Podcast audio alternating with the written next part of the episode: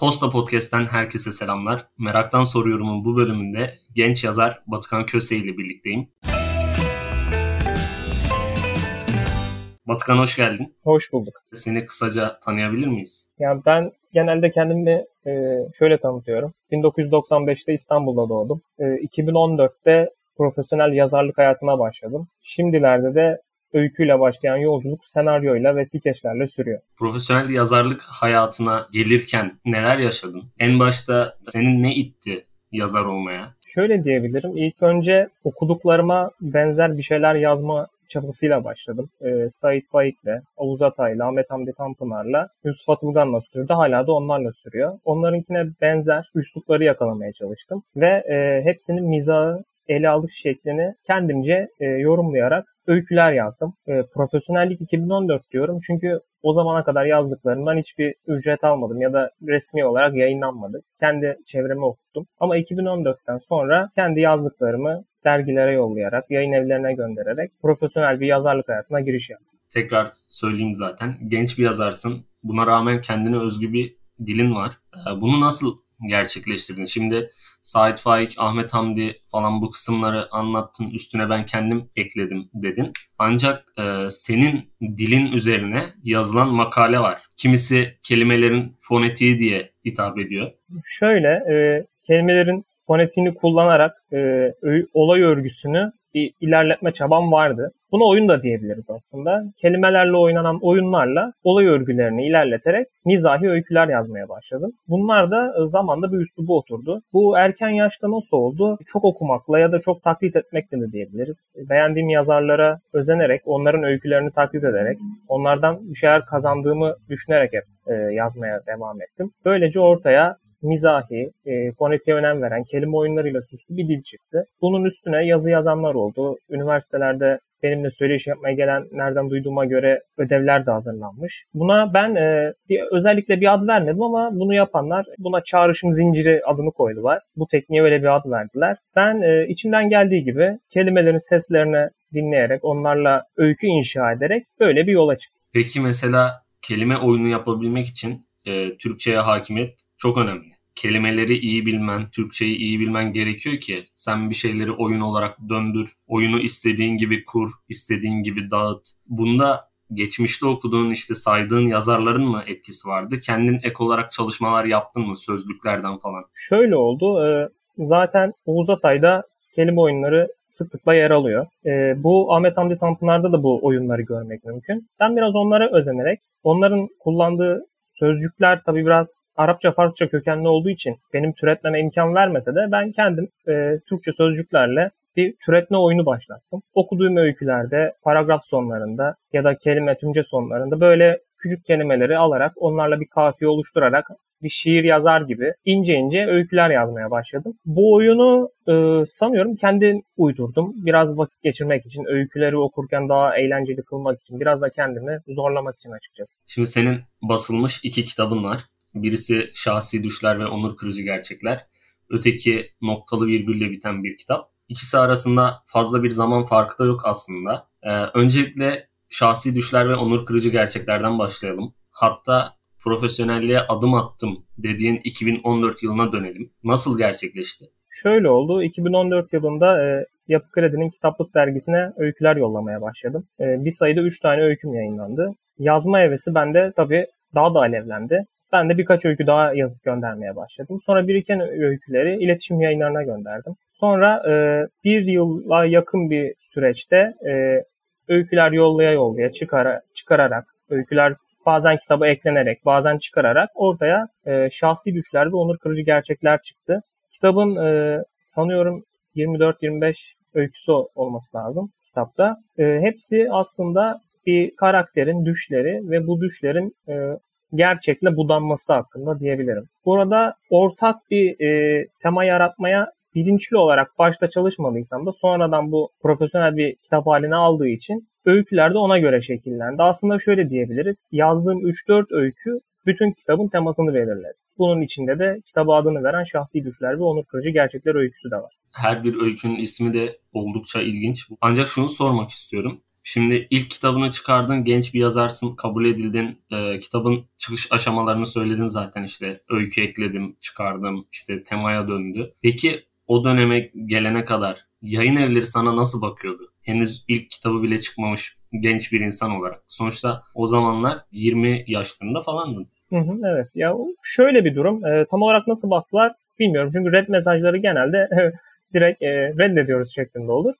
E, reddedilen dosyada e, çıkan kitapla e, yüzde doksan farklıydı diye, diyebilirim. Birkaç öykü dışında pek bir benzerliği yoktu. Sanıyorum iki bin on dördün sonlarına doğru göndermeye başladım yayın evlerine. Bir yayın evinden red aldım. Diğer yayın evinden hiç cevap gelmedi.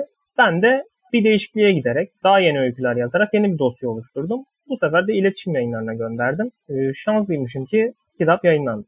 Peki mesela yayıncılar şunu çok konuşurlar genç yazarlara öğütlerde. Kitabınızı, daha doğrusu dosyanızı on yirmi farklı yayın evine birden yollamayın. Adım adım gidin ee, ve reddedildikçe devam edin diye. Ee, sen böyle uyguladın değil mi? Tabii ben de böyle yaptım. Bir gönderdim, bekledim, gönderdim, bekledim, gönderdim, bekledim ve üçüncüde güzel haberi aldım. Editörüm Levent Cantek'ti. Genç bir yazarla iletişimi, daha doğrusu çalışması nasıl? Benim e, Levent Cantek'le olan ilişkim e, son derece dostane bir ilişkiydi. Kitabı yollardım, e, dosyanın son halini. O da düzeltilmesi gereken şeyleri söylerdi. Bazen kitaptan bir öykü çıkarılırdı. Bazen onun yerine yenisinin yazılması gerekirdi. Bazen bir öykünün değişmesi gerekirdi. Böyle e, dostane bir ilişkimiz vardı diyebilirim. Yaşım hiçbir sorun olmadı benim açımdan. Belki okuyucu açısından benim yaşım sorun olmuştur ama yayıncılık açısından ben e, yaşımla ilgili bir sorun yaşamadım. Şimdi okurlardan bahsettin. Peki ilk kitabı çıkmış genç bir yazar olarak okurlardan gelen tepkiler nasıldı?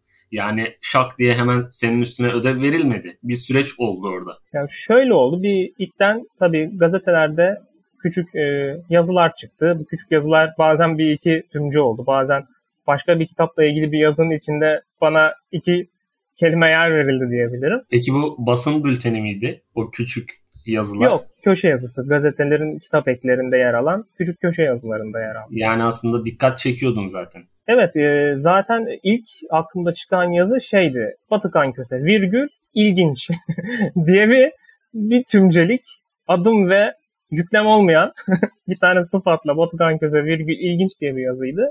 Kim yazmıştı? Aa, keşke hatırlasam. Radikal Radikal, Radikal kitapta, kitapta mı? Radikal kitaptaydı. Aslında o, o hafta çıkan kitaplarla ilgiliydi. Ben de bir hevesle böyle göz gezirken adımı gördüm. Yazı da orada bitti aslında. Bir kelimelik bir şeydi, bir cümlelik bir şeydi. Sonrasında da böyle giderek e, artan bir okuyucu kitlesi oldu. Kulaktan kulağa daha fazla yayıldı. Genelde e, beni okuyanlar da bu yazma uğraşı içinde yer alan insanlardı aslında. Benim okurlarım da e, genç yazarlardan oluşuyordu. Üniversitelilerden, hatta liseye gidenlerden. Sonrasında bu biraz e, orta yaşa doğru da döndü aslında. Son zamanlarda aldığım geri dönüşler hep orta yaşlardan. Şimdi aklıma şu geldi. Ben senin iki kitabını da okumuş biri olarak şu yorumu yapacağım. Sen aslında mesela gerçeküstü öykü yazıyorsun. Az önce bahsettiğin Sait Faik, Ahmet Hamdi, ne bileyim Oğuz Atay bayağı üste taşımışsın dilini yani. Bunda e, peki böyle çocukluğunda gelen e, hayalciliğinin de etkisi var mı? E, tabii çocukken bu şey kitapları vardır. Böyle bu kararı verdiysen şu sayfaya git, şu kararı verdiysen şu sayfaya git gibi böyle çocuk kitapları vardı. Onlardan çok e, okurdum ben. Biraz da hayal gücüm öyle gelişti diyebilirim. Bana bu e, en sevdiğim yazarların, bu Oğuz Atayların, Yusuf Atılganların, Ahmet Hamdi Tanpınar'ın kattığı şey üsluptan ziyade biraz içerikti aslında. Ahmet Hamdi Tanpınar'ın da Saatleri Ayarlama Enstitüsü'nde oldukça yüksek bir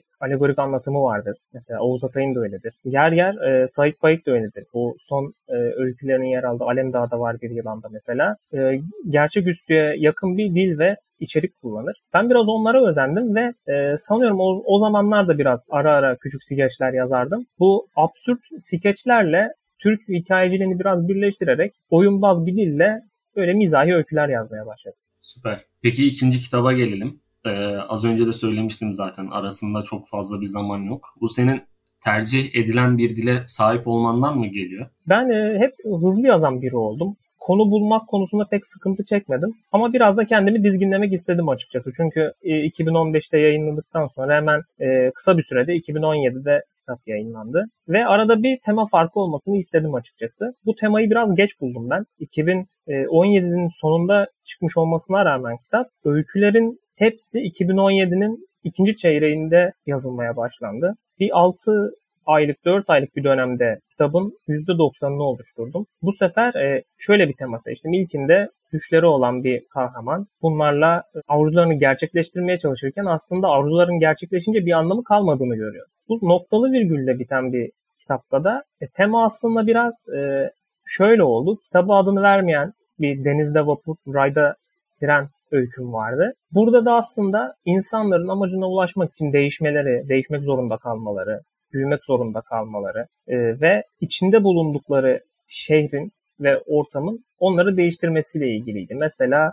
Bir Memurun İntiharı adlı öyküde bunu çok açık bir şekilde görüyoruz. Adamın içinde olduğu baskıcı bu toplum, baskıcı kurallarla adam baş etmeye çalışırken intihar bile edemediğini görüyoruz. İlk kitapta da buna benzer Yaratıcı İntiharlar Departmanı vardı. Orada bu adamın düşü oydu. İkinci kitapta da bu adamın gerçekten istediği şey buydu. Bu sanıyorum bu iki öykü iki kitap arasındaki tema farkını açıkça ortaya koyuyor. Şimdi zaten e, öykülerin isimlerini sen saydın. Kitabın ismi de zaten e, ilginç. Neden böyle isimler kullanıyorsun? Yani insanlar bunlara ne tepki veriyor? Çünkü öykücülükte özellikle biraz daha hüzün diline e, aşinayız ya veya aşinayız demeyeyim. E, nedense onlar daha fazla tutuyor. Evet, hatta bu konu hakkında da bir tane öykü yazmıştım. Hüznün saltanatı ve mizahın demokrasisi diye. Hüzün hep e, okuyucu tarafından revaçta olan bir duygu. Sanıyorum bu okuyucuların genç olmasından da kaynaklanıyor. Hüzün hep her zaman mizaha e, göre daha ciddi, ayağı yere basan bir duygu olarak görülüyor ama ben aksini düşünüyorum. Zaten öyküyü de bu yüzden yazmıştım. Orada esprilerini satmaya çalışan bir komedyen hayatta kalmaya çalışırken hüzün tacirleri her zaman daha çok kazanan, daha çok göz önünde olan insanlar, üreticiler, sanatçılar oluyordu. Burada o farkı ortaya koymak istedim. Kitaptaki öykülerin adlarına gelince de aslında direkt öykü içi, içerik olarak ilginç öyküler.